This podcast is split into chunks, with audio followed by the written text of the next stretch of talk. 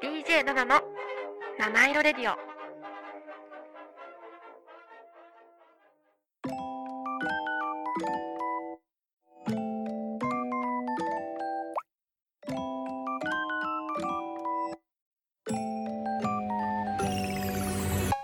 ナナの七色レディオ。皆さんこんにちは。DJ ナナです。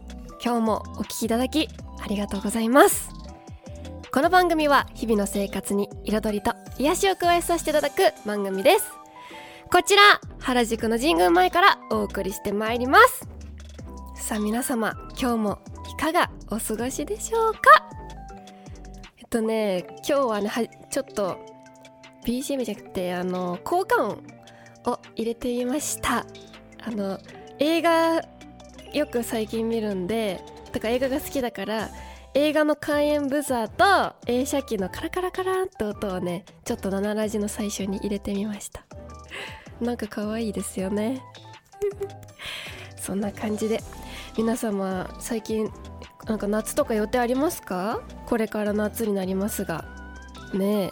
私は夏に友達とちょっと旅行にちょっとあの台湾に行く予定なんですけど台湾に行こうかなって思ってます。初めて行くアジアの方。今まで行ったのはグアムとオーストラリアのメルボルンだけなのでちょっと楽しみです、ね、本当はさヨーロッパとか行ってみたいんですけどお金がね高いからね。あとそんなに長く休み取れないしね。ってことでアジアの。でも韓国とかもないからさ。でも台湾嬉しいななんか。あの「千と千尋の」あのなんてなんていうの？イメージとなった場所を見に行くのが楽しみです。今日もメッセージお待ちしております。ツイッターはハッシュタグ7ラジ7は漢数字の7ラジはカタカナです。メールアドレスは7 at 神宮前 .fm 小文字で nana at 神宮前 .fm までお待ちしております。それでは7ラジ始まります。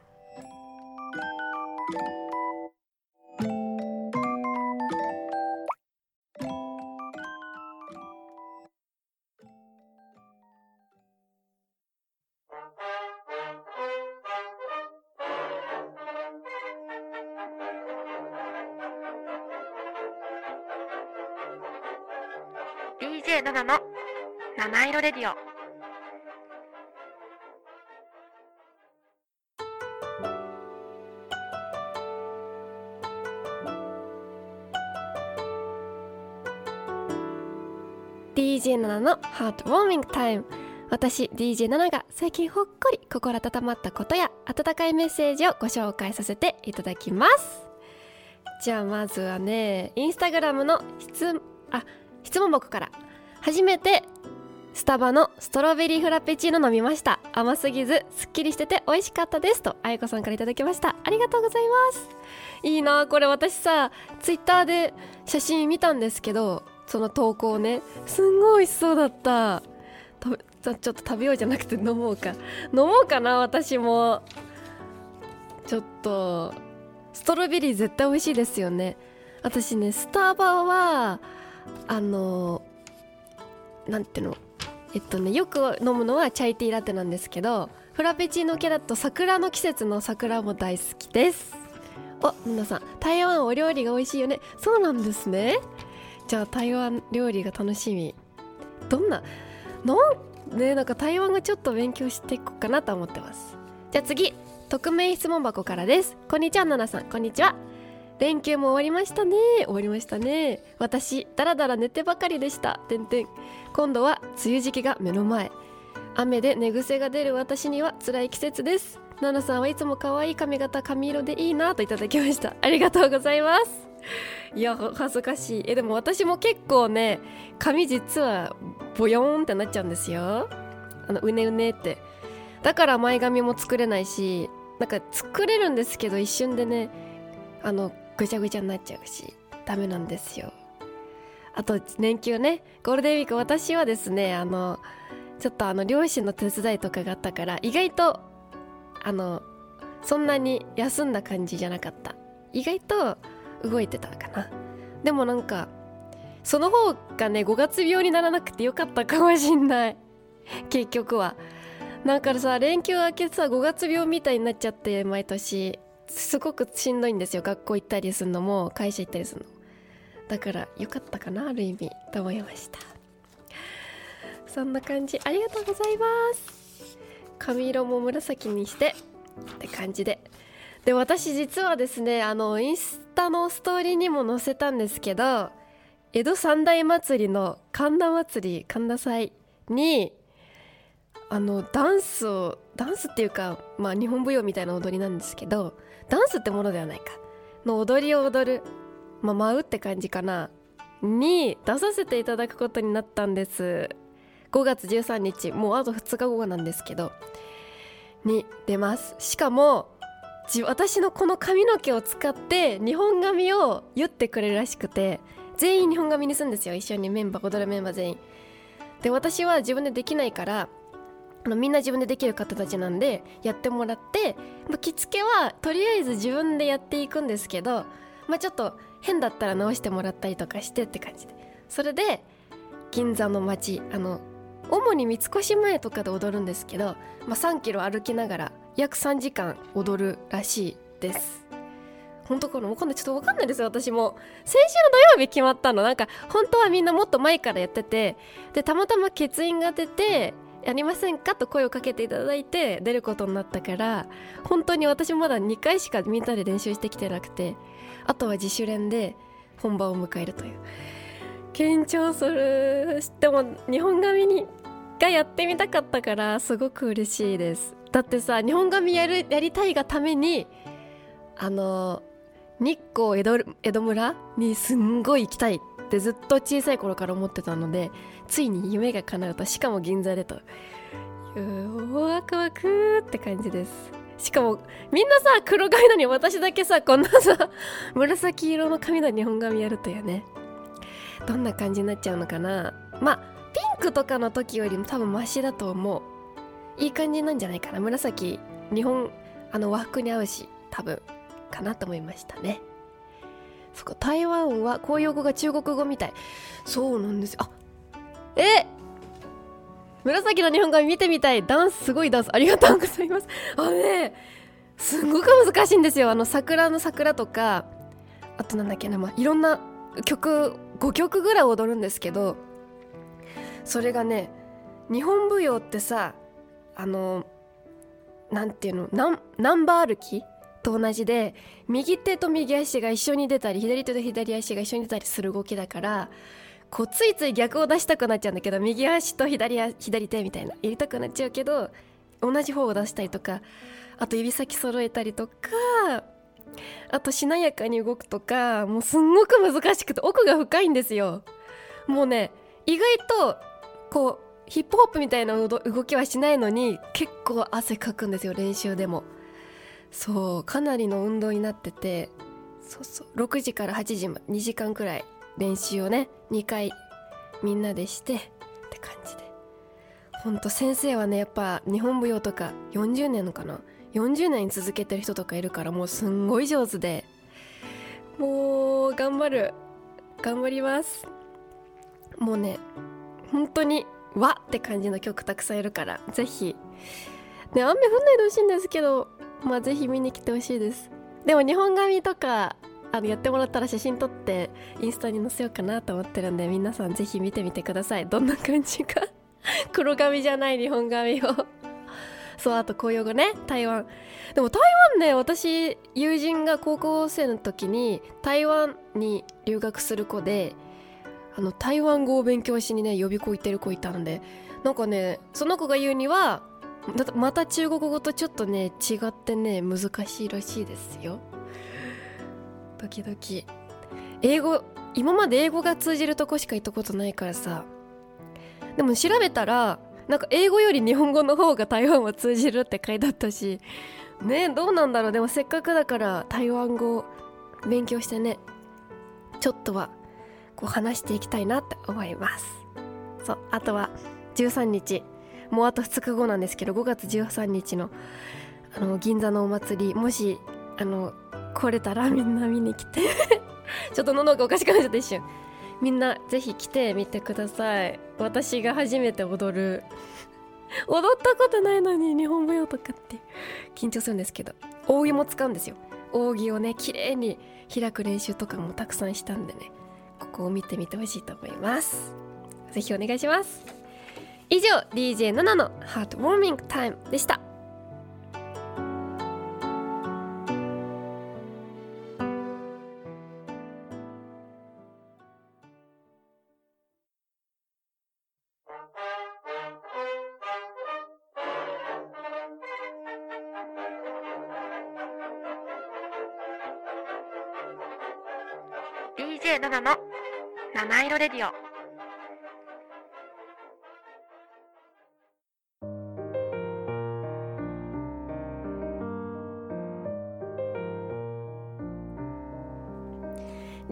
7の I Realized このコーナーでは私が最近気づいたこと新しい発見をお伝えしてまいります。さあ今日はなんかさ私さ「ナナラジ」の YouTube がですね再生回数があの番組画像を変えた瞬間に減っちゃったんですよ。なんでかな？番組画像で判断してくださったのかな？すごい悲しいけどまた一からやり直す気持ちで頑張ろうと思います。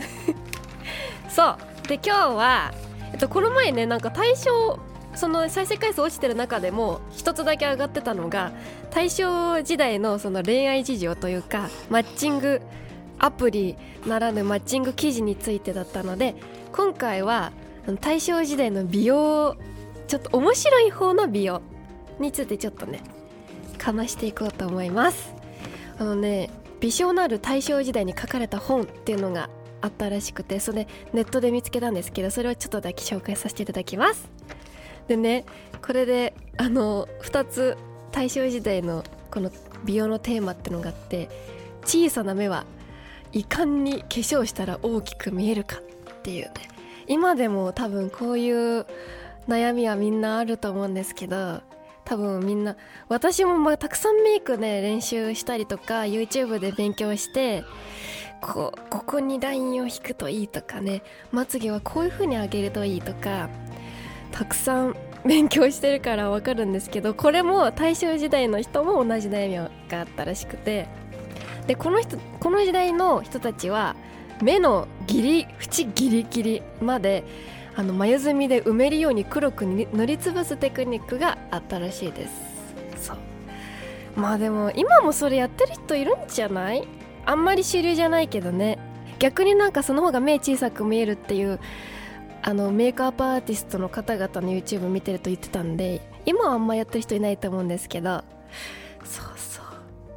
でもあの本当にちょっと前までとかさ、ね、目の粘膜にまでこう黒いの塗る方とかもそういうテクニックもありましたよね。あれ怖いね。怖いけどまあそういうのもあったらしい。で次。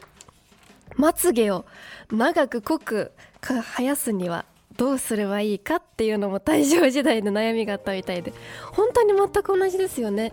今もまつげ美容液はもう本当にいろんな企業さんから出ててね。いろんなのがあるみたいで。でも本当に今のまつげ美容液ってすぐ何ヶ月かで効果出るやつが多くてすごいよね。まあでもなんか効果があればあるほど副作用もあってまぶたが色素沈着したりとかあるみたいなんで怖いですけど。私はねあのもっと安くてあのまつげの健康のためにやってるだけだからあんまりそういう変なものあのなんていうの着色色色色素沈沈着はないんですけどそういうのもあるから気をつけてほしい。で大正時代の人はねこれを椿油と重曹とかを自分で調合してまつげ美容液にしてたんですって。なんかでもこれ意外とさなんか今でもいい気がしましたこれは。けんなんかナチュラルだし。変な薬使うよりこっちの方が安心だなって思ってちょっとこれを調べながら見てました。ぜひリスナーさんなんかさナチュラルな美容法をやりたい人はやってみてほしいと思います。で次垂れ下がる顎を縮小するにはっていうのも大正時代の悩みだったみたいでこの20顎とかを解消するっていうね。それをね大正時代の人は包帯で顔をぐるっぐる巻きにするっっていうまあ全員じゃないと思うんですけどそういう美容法がああると本に紹介されてました。本当にねそのイラストがあったんですけど顔ぐるぐる本当手術しちゃったのかなっていうぐらい顔のぐらいぐるぐるにしてました。これは多分効果ないと思いますね。だったらあの痩せた方が早いかもしんない。それかまあマッサージ。あでもそっか太ってるんじゃなくてむくんでる場合もあるからここら辺マッサージするとかですかね、まあ、そんな感じ。で顔以外でもやっぱりみんな永遠のテーマはダイエットということでこれもやっぱ大正時代の人のテーマでもあったらしい。でね伝部の大なると腹の 膨張なる矯正する法っていう書いたんですけどぽっこりお腹を引き締めるために寝っ転がってなんか足を上げたりするポーズが写真に載ってたんですけど、まあ、昔はそういうのやってたみたいですね。まあ多分腹筋やった方がこれはいいんじゃないかなって思いますけど、まあ、こんな感じであるんですね。こういうのも紹介されてました。まあでもどんな時代もねみんな美容は大好きということだったんですね。であとはですねこれ意外だったんですけど象あの象眼マッサージとか整形手術とかも意外ともう大正時代の時からその記事に書かれてたみたいでなんかねこれびっくりなんですけど大正時代の人ってね一部だと思うんですけどエクボを人工的に手術で作る人もいたらしい。エクボ？ねえ。怖いけどそういうのもあったらしい。やっぱエクボってねやっぱつけたいってあったらいいなと思う人はいるからそうね言ったみたいですけど。まあでも今現代はあるけどその当時はなかったっていうのが、まあ、ネイルくらいだったらしいです。ネイルのことはその記事には書かれてなかったらしいんですけどあとはいろいろ書いてたみたいですね。そういうまつげ美容液とかダイエットとか大正時代からあそういう本が出てたという。面白いですね。やっぱまつげって一番大事なんだねどんな時代も。目とかそこら辺は。目のお化粧とかまつげ。まあでもこういここんなこと書いてありますけど大正時代はやっぱりナチュラルメイクの方が美しく見えるんじゃないかっていう風にそれが結構トレンドだったのでうん。結局そんなにけばくはなかったと思う。うん。難しいね。お化粧ってでもでも私ね韓国アイドルのメイクアップアーティストさんは本当にすごいと思いますね。もう日々。やっぱメイク学ぶっつったら YouTube でも韓国のメイクアップアーティストの人を見ますし韓国のねメイクはですねパッと見すごくナチュラルに見えるんですけどすっごいいろいろ施されてて結構濃いんですよ。でも濃く見えないんです。だから面白い。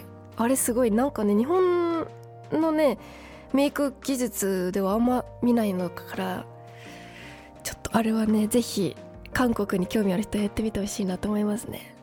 だって竹串でさ竹串を炙ってそれをまつげになんかこうやったりとかして色つけたりとかもやるし結構神技術だと思いました。で最後にこの本のあの冒頭に書いてあった文章を紹介するんですけど化粧化粧はなぜ婦人に必要かという前置きがあってで著者は美人といえばどなたでもただ直ちに花を連想させるでせうそうショーっていうことなんだけど花の中の花と呼ばれる呼ばれる桜けれど増加自然の大大化粧家がそれに月の眉を描き雲の衣装をまとわせた夜の桜はいかに馬風流の人の目にも美しく映ることはあります。まいと語ってまあ今の言葉に訳すと自然の花でさえ月や雲でお化粧をするのだから女性はぜひとも美を自分の味方につけこの競争競争社会を生き抜いて参りましょうと。問えていたとかっこいいですね。確かに。いいですね。そんな感じでみんな。なんかお化粧ってでも奥深いし楽しいですよね。私休みの日もお化粧するの大好きだから。やるんですけど。ネイルも大好きだからやるし。美は深いね。なんかやっぱねネイルしてて思うんですけどネイルするとね指先の動作に目が行くしこう気をつけようと思ったりもするしあとなんかねいろんな人にこのラジオでお客様に会ってて結構あのみんなねネイルちゃんとやってるんですよ。そうそう。まあ時折ね毎あの爪の休憩のためにない時もあるけどみんな。でもやっぱ結構意識的にやってる人多くてだから多分ね爪って意外とやっとくといいのかなって思いました。だからぜひぜひ。女子力磨き中の方は男子でももう男子も今ネイルすごい可愛いネイルからね。みんなみんな一緒に美容頑張りましょうね。皆様おお付き合いありがとうございました。以上 DJ7 の I Realized でした。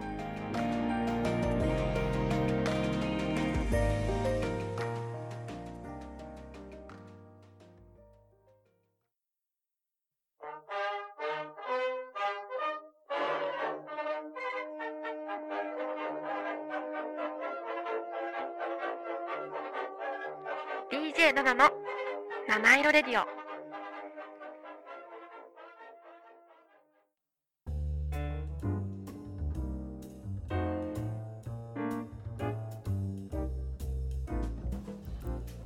七色レディオ最後のお時間となりました。今日も最後までお聞きいただきありがとうございました。もうね私はとにかく土曜日に日本髪をするのがすごい楽しみ。だしけどまあとにかく恥を恥をかくというかみんな様に恥をかかせないようにちゃんとダンスを練習ダンスというか舞を練習していこうと思います。